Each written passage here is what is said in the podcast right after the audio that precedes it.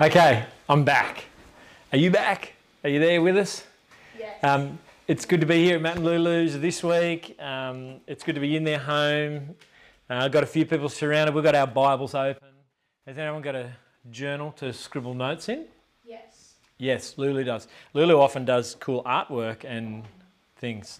Uh, so, guys, keep your Bibles open there at Acts chapter 2.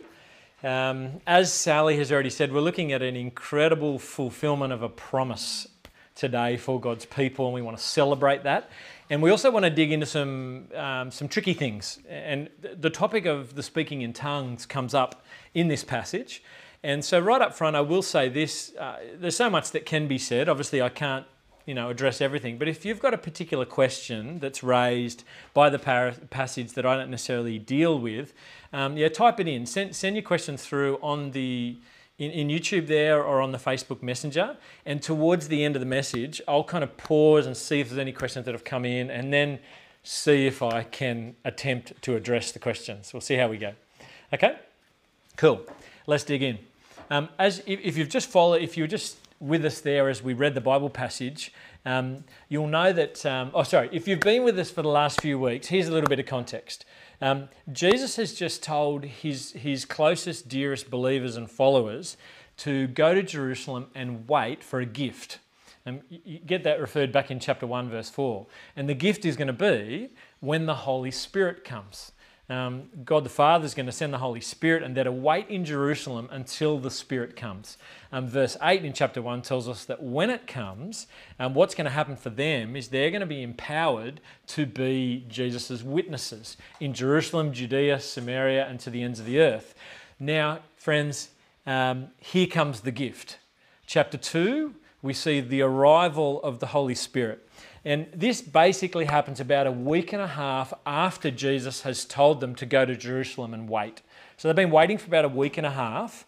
Um, in Jerusalem at this moment, um, it's festival time. And so the Jews would have three main festivals each year, and the festival of Pentecost was one of those festivals. During this time in Jerusalem, as with most festivals, the population would swell probably from about 50,000, which it normally would have been, to about 200,000, which is a factor of how many times more it's quadruples the, the, the, population. So it's a busy, festive time.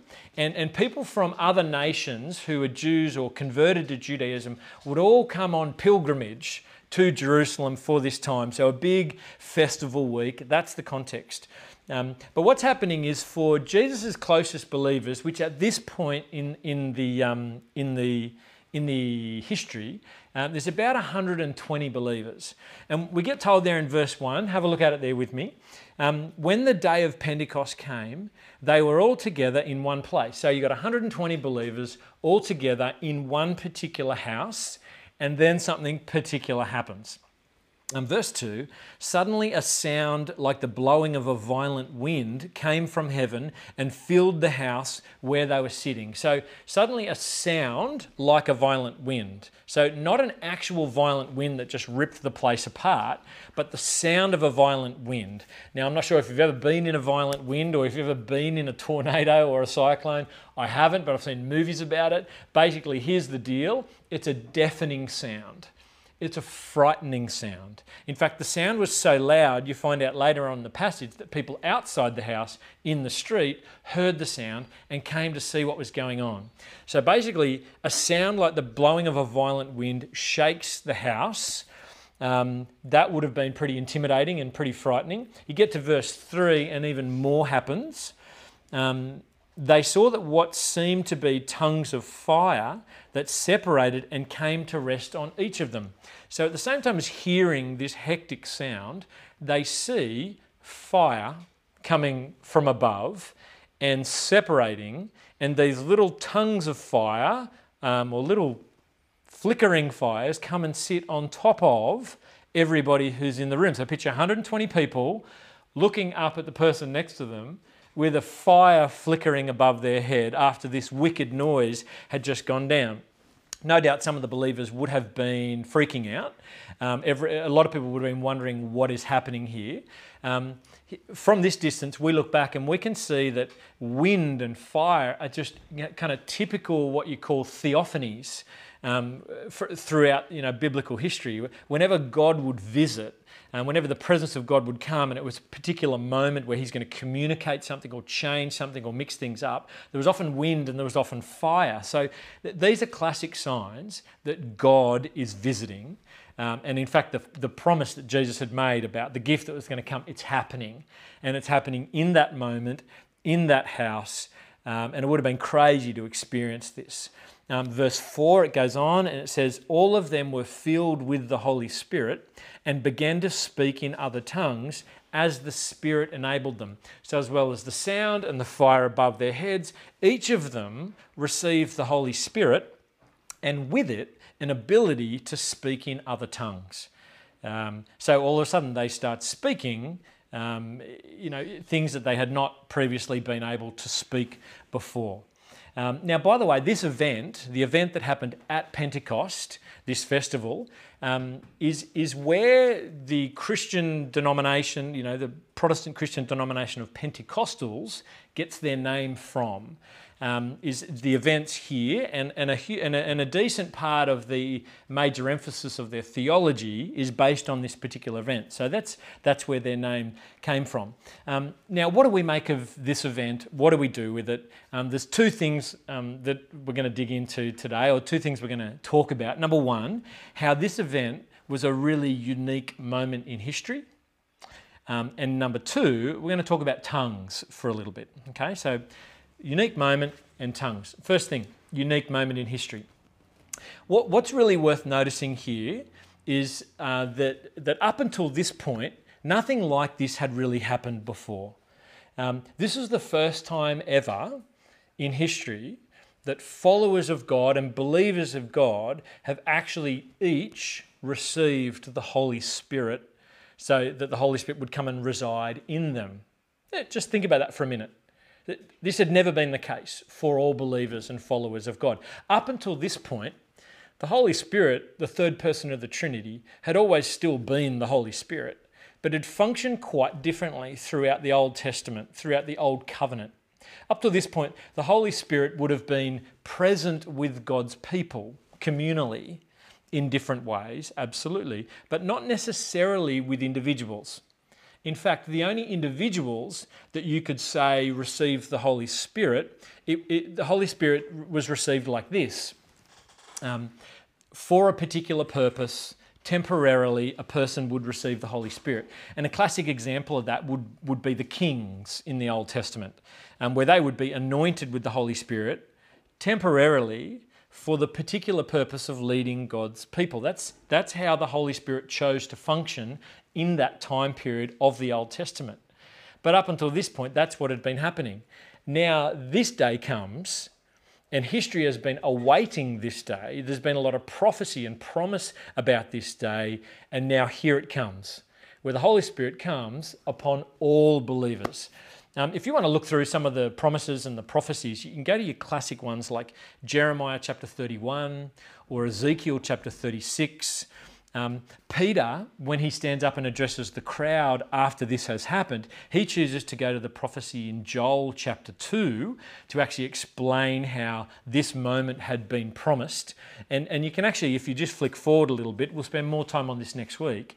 But you can see in verse 16 there, Peter, who speaks to the crowd, he says, Look, um, this was spoken of by the prophet Joel, and he goes and he quotes the prophet Joel, and he talks about look, look at verse 17. In the last days, God said, I will pour out my spirit on all people. So th- this day was coming for a long time, and, and Peter sees that it's fulfillment of that day. And in that day, as the Spirit comes, there's going to be prophecy and visions and dreams. And if you read down there, there's also the sign of fire that would come. And Peter see all, all, sees all that as, as evidence that the prophecy of Joel chapter 2 is being fulfilled. Um, the, a new day has come for God's people. You, you might call it the age of the Spirit or the ushering in of the new age, the spirit age, or the beginning of the last days. There are a lot of phrases that are used in Scripture to talk about the beginning of these days that began here at Pentecost, where the Spirit gets poured out on all the people, and there's fire, and there's prophecy, and there's, uh, there's a whole bunch of things that are going to happen. Um, so it's an exciting moment. The day's finally come um, and the day has come because the Messiah has come and he's, he's done his work, he's lived, he's ministered, he's died, he's raised, and he's ascended back to heaven. And so now the last days begin. It's a big moment in history. It's the coming of the Holy Spirit on all God's people, and it's the birth of the New Testament church. Massive change, massive change. And here's the thing we, we need to understand is that um, this day that came continues now for us. We are living in the age of the Holy Spirit. We are living in these last days because those days have continued right up until now. We live in the days where all genuine followers of God and believers in Jesus get anointed with the Holy Spirit. We're living in fresh we're living in special times, my friends, and it's worth reflecting on that and being grateful about that and understanding that and celebrating that because we are those who get the incredible privilege of having God live in us by His Holy Spirit. And friends, I, want to kind of say that that is probably a great definition of what a Christian is. A Christian is someone who has been baptized in the Holy Spirit personally, permanently. That's what a Christian is. Now, I'm not sure whether that resonates for you. Is that what you think a Christian is? Um, it may be that you have another picture in your mind of what a Christian is because there's lots of different ideas. It might be that you think a Christian is someone who's just kind of born into a Christian household and you kind of grew up a Christian. That's what a Christian is. Or you might think a Christian is just someone who works really hard to try and be a stand up citizen and a moral member of society. Or you might think a Christian is someone who's like really into the Bible and they carry their Bible around and they read it and they understand it and all that kind of stuff. You might think a Christian is, and here's more of an old school version, you might think a Christian is a church person. I heard that language this week, um, a discussion about whether a person is a church person or not a church person. You know, are you a church person? It's almost like, do you belong to that club, or do you belong to the RSL, or the soccer club, or the surf club, or the church club? You know, what's your definition of a Christian? Because the passage we're looking at here today tells us pretty clearly that a Christian is someone who's been baptized in the Holy Spirit. If you've come to believe in Jesus, you kind of catch in Ephesians chapter 1 that as you believe and put your trust in Jesus, you're baptized in the Holy Spirit. You receive the Holy Spirit in full, fully, and forever. That, that, that is actually what a Christian is. So, this is what we have to celebrate. If you're someone who's come to put your trust in Jesus, you've got the Spirit. You got the Spirit in full, you got the Spirit forever, and that is actually, you can anticipate that's going to have a massive impact on your life. Um, not only does the Spirit enable you to believe, the Spirit is a deposit guaranteeing your inheritance. The Spirit is going to actually give you everything you need for life and godliness. And this passage, particularly, the Spirit is actually going to give you courage to be a witness to Jesus. This is the work of the Holy Spirit in our lives. It's worth knowing, it's worth celebrating, it's worth living in. Now, there you go. A unique moment in history that begins at Pentecost and stretches right through to our day that we get to live in and we get to celebrate and we get to know about. Isn't that awesome? Now, the question might be coming up at this point um, you know, what about tongues? Because that's kind of a, a key feature here in the passage. They receive the Holy Spirit and this ability to speak in tongues, it says there. So let's speak about tongues for a little bit. Um, you might you might hear the word speaking in tongues, and I would say there's there's mixed opinion among Christians about speaking in tongues. Some of you hear about it and you get excited because for you, speaking in tongues is a wonderful gift that, you, that you've enjoyed and been comforted and encouraged by over the years. Others of you might hear about speaking in tongues and it might just make you feel a little bit nervous because it's in the category of kind of unknown to you and even maybe a little unsettling to you. You don't know what to do about it. Others of you might hear speaking in tongues, and you might you might, you might just kind of shut that down because you you really kind of are against the speaking in tongues. You you don't believe it's a gift that's for today. Perhaps you're in that category of people who would call themselves cessationalists, where you believe that gifts like tongues ceased with the apostles. So there's a, there's a full mix of opinions about tongues. Um, but I tell you what, if you, if you are going to spend some time thinking about the spiritual gift of tongues, um, really the best place to go and spend time digging into is the book of 1 Corinthians in chapters 12, 13, 14. Just camp out there for a bit um, because Paul actually writes to the church and, and that's one of the issues that he's bringing up, one of the things he's dealing with is their use of tongues there in the church. Now, I just want to mention two or three things that get raised in 1 Corinthians that are key principles or guidelines about tongues for us. Here's the first one. Um, you, you find out that there's different kinds of tongues. That, that's one of the things that comes up in 1 Corinthians in chapter 13. Paul talks about the tongues of men which is likely referring to human languages that get spoken here on earth in all the different countries. And then he also sp- speaks about tongues of angels, which is likely some kind of heavenly language that's unknown to um, earthly beings until they receive a gift to be able to speak in that heavenly language. So, different kinds of tongues. And, and I'll say this my assessment of what most people are speaking about when they talk about speaking in tongues these days is they're talking about that heavenly language. Um, the language that's not an earthly language spoken in any of the countries that we know of, and that a person claims to be given a gift to be able to speak in that language. Okay, so there's the first thing different kinds of tongues. Most people these days, I think, are talking about that um, tongue of angels, um, a heavenly language that's, that's a gift to be able to speak it. There's the first principle different kinds of tongues. Second thing to notice is this um, in regards to speaking in tongues. Uh, 1 Corinthians is pretty clear. I mean, Paul's not down on tongues. He actually says, I wish you, I wish you would all speak in tongues. Paul claims to speak in tongues. Um, but it's clear that, uh, that speaking in a heavenly tongue, um, while it may be a very comforting and encouraging thing for the speaker, and I think that probably is, is mostly in the scenario of a private prayer to God, um, that a tongue can be very encouraging for the speaker. It's actually only helpful for the church, you know, gathered Christians, when the tongue is interpreted into a language that every can, everyone can understand uh, and therefore be encouraged or rebuked by. That, that's another really key principle. So when Christians are together, what we're shooting for is understandable intelligible words that we can all go yes or no to and actually be encouraged or rebuked by. That, that's a key principle that comes out in 1 Corinthians there. And so, as a church, we're a new church, we're getting started. Often the question is, what do you guys think about these types of things? Well, we're just going to keep understanding the Bible the best we can. So, as Anchor Church, um, you might notice that each week we do actually put out a, uh, an invitation to actually bring a word of encouragement, or would you like to share something with your brothers and sisters? And so from time to time, we'll put out that you know, opportunity for you to share a word with your brothers and sisters for their building up.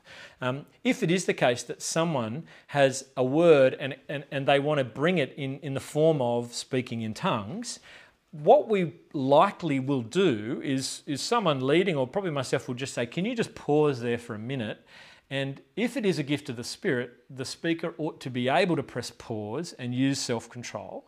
And then what we'll do is we'll make sure we've got someone here who is able to interpret that tongue, that they're confident that they can. And if we do have someone who we trust, who's confident that they can interpret this particular tongue, then it's possible that the speaking of tongues in a public gathering can be something that can build up the church. And if that's the case, then we'll consider it. If it's not the case that it can be interpreted, then I think the scripture kind of gives us direction as to uh, that that's probably most useful in a private prayer kind of time. Does that make sense? Feel free to fire away questions if you want. Um, here's, the, here's the third principle that I'll give you. So the first one was different kinds of tongues. Second one was um, only if it can be interpreted is it helpful in a gathering. Um, and here's the third principle um, not everyone gets the gift of tongues. I mean, that's one of the clear things in 1 Corinthians. There's lots of different types of gifts. Not everyone gets every gift.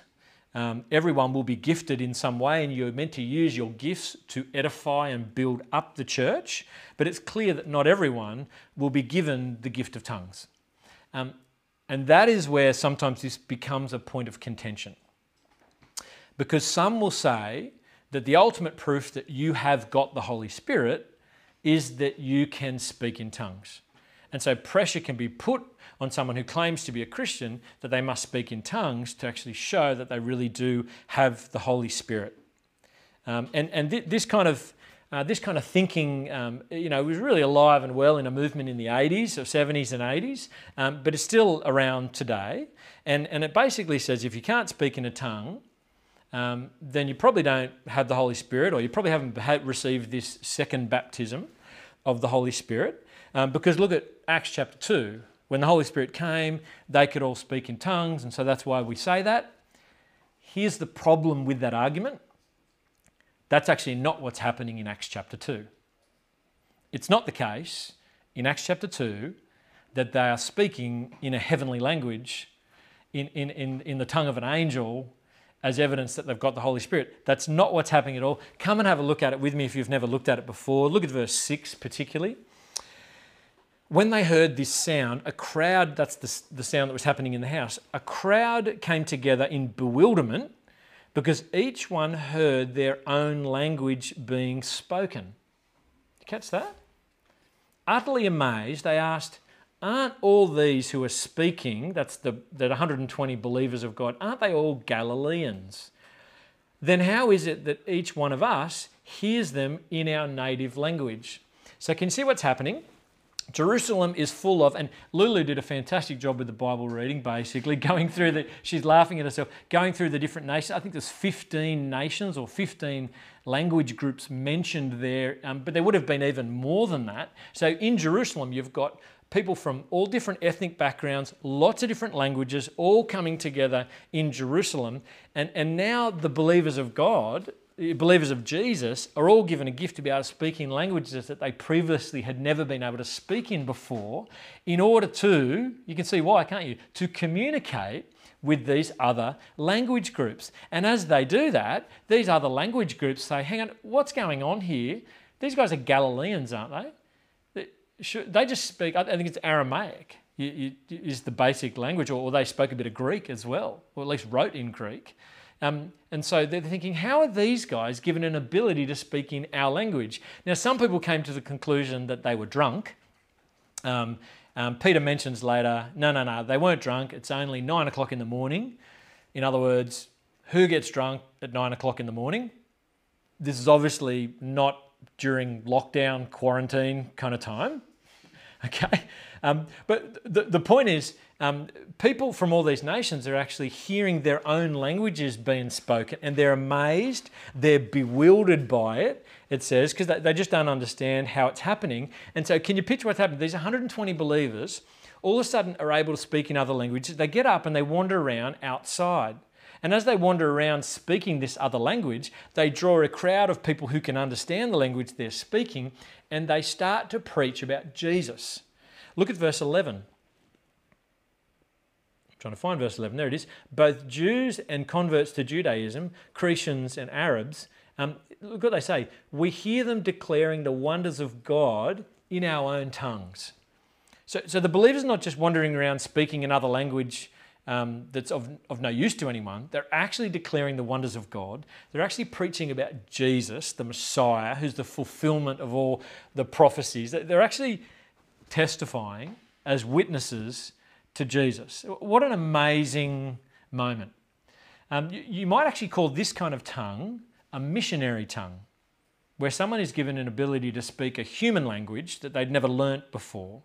And you might even have heard stories about how some missionaries have found themselves in other countries and actually been given this tongue, this ability to speak a language um, of, in, in the country that they'd got to so they can preach the gospel.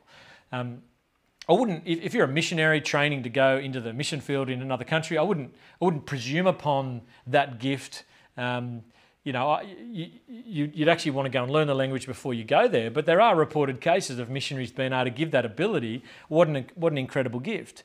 Uh, and, and there are even reports today that this can happen occasionally where um, someone's given a gift to be able to speak in a language to share the gospel with someone, maybe who's just turned up to church, um, which would kind of be the equivalent of this. Imagine, you know, when we're all back together, meeting at Boambee East Community Hall, if, if we're still allowed to meet there in a few weeks' time, hope we are in a few months' time or whenever we can. But imagine all being there together and some people come and join us in church and they're clearly from another country. Maybe they're refugees who have just landed in the country and they don't have any English, but somehow they end up in church with us and they can't understand anything that's going on. And then all of a sudden, someone like, like Bryce gets the ability to speak in their language and can actually go over and sit down with them and, and pull their chairs up and he can explain the gospel of Jesus to them in their language so that they understand it and put their belief in Jesus.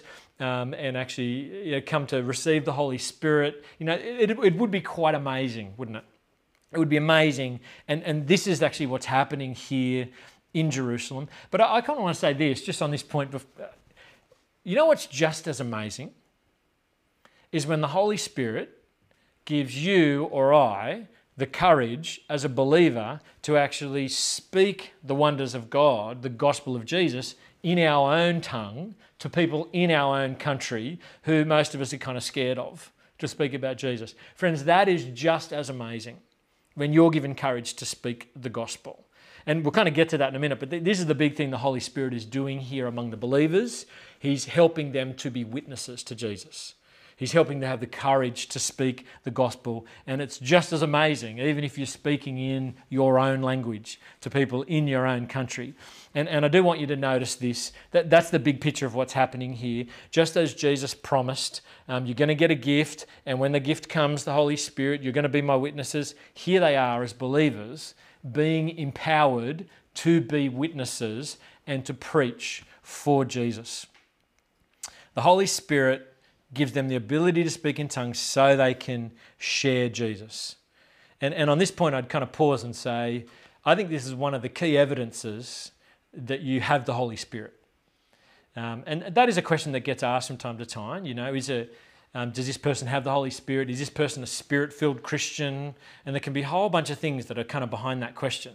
But here's one of the key pieces of evidence that you are a person who has the Holy Spirit there's heaps of evidence that the Holy is going to give you belief and enable you to grow. But one of the key things is that the Holy Spirit is going to give you courage and going to empower you to be a witness for Jesus, to be able to speak and testify to Him.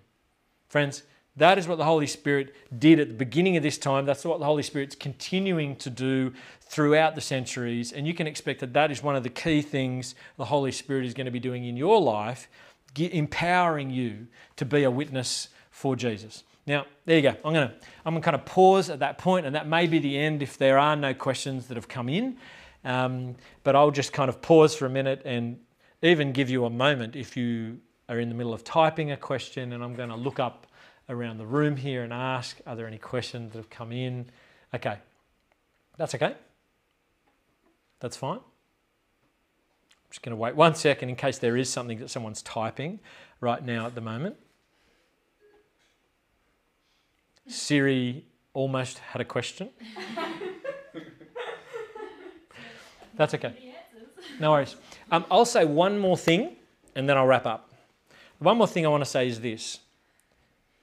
It has been said, as people look at the book of Acts, they ask the question um, it appears as though everyone in the book of Acts when they become a believer, they receive the Holy Spirit and speak in tongues. So, therefore, shouldn't that be the case for all of us? When you become a believer and get the Holy Spirit, that you speak in tongues. Um, that's actually not the case in the book of Acts. There are, there are a couple, there's a variety of conversion experiences. Um, and there's a number of those conversion experiences where the people receive the Holy Spirit, but there's no mention of speaking in tongues. You can look at the Ethiopian eunuch that Philip explains the scriptures to as he's jogging alongside his cart. You can look at the Apostle Paul himself when he gets converted from Saul to Paul. He gets blinded on the road, but there's no mention of speaking in tongues. You can actually look at chapter 3, and we're going to actually do that um, Oh, it's not chapter 3, it's chapter 2, where 3,000 people get converted, and there's no mention of speaking in tongues. So there's a real variety of conversion experiences.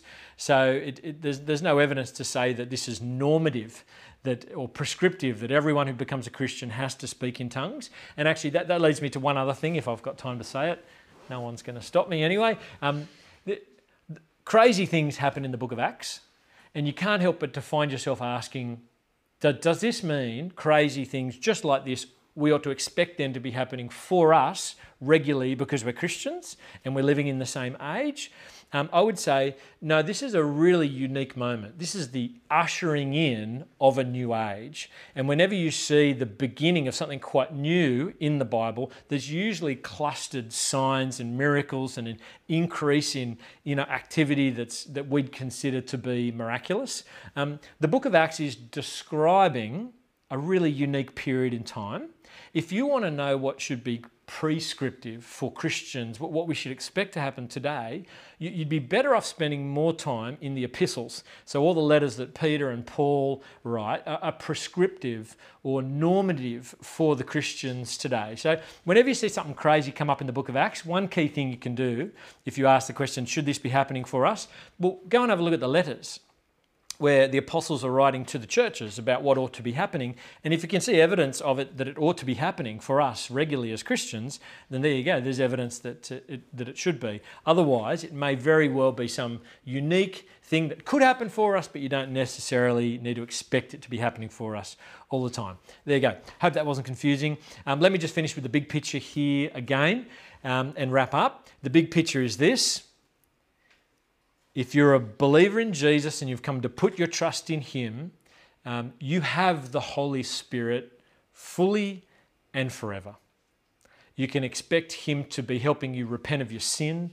You can be expecting Him to enable you to actually grow and be transformed in the likeness of Christ. You'd be expecting Him to do a whole range of things in your life. And one very key thing you can be expecting Him, the Holy Spirit, to be doing is this empowering you to be a witness to Jesus, giving you courage and the ability to be able to live for Jesus and speak about Jesus. This is what the Holy Spirit is going to be doing in us. We can expect that to be happening for us as individuals, and we're expecting that to happen for us as a church. Um, and so, with that in mind, how about I finish by praying and asking God to do that work of the Holy Spirit among us now and on over the months and years to come. All right? Let's pray together. Father God, you always do what you say you're going to do. You, you promised that you would pour out your Holy Spirit on all believers. And we look today at that moment um, back at Pentecost when you did that very thing. Thank you, Lord, that we live in a time where God, you by your Spirit come and reside in us. What an incredible gift. What an incredible comfort. Lord, please work in us, have your way with us, change us.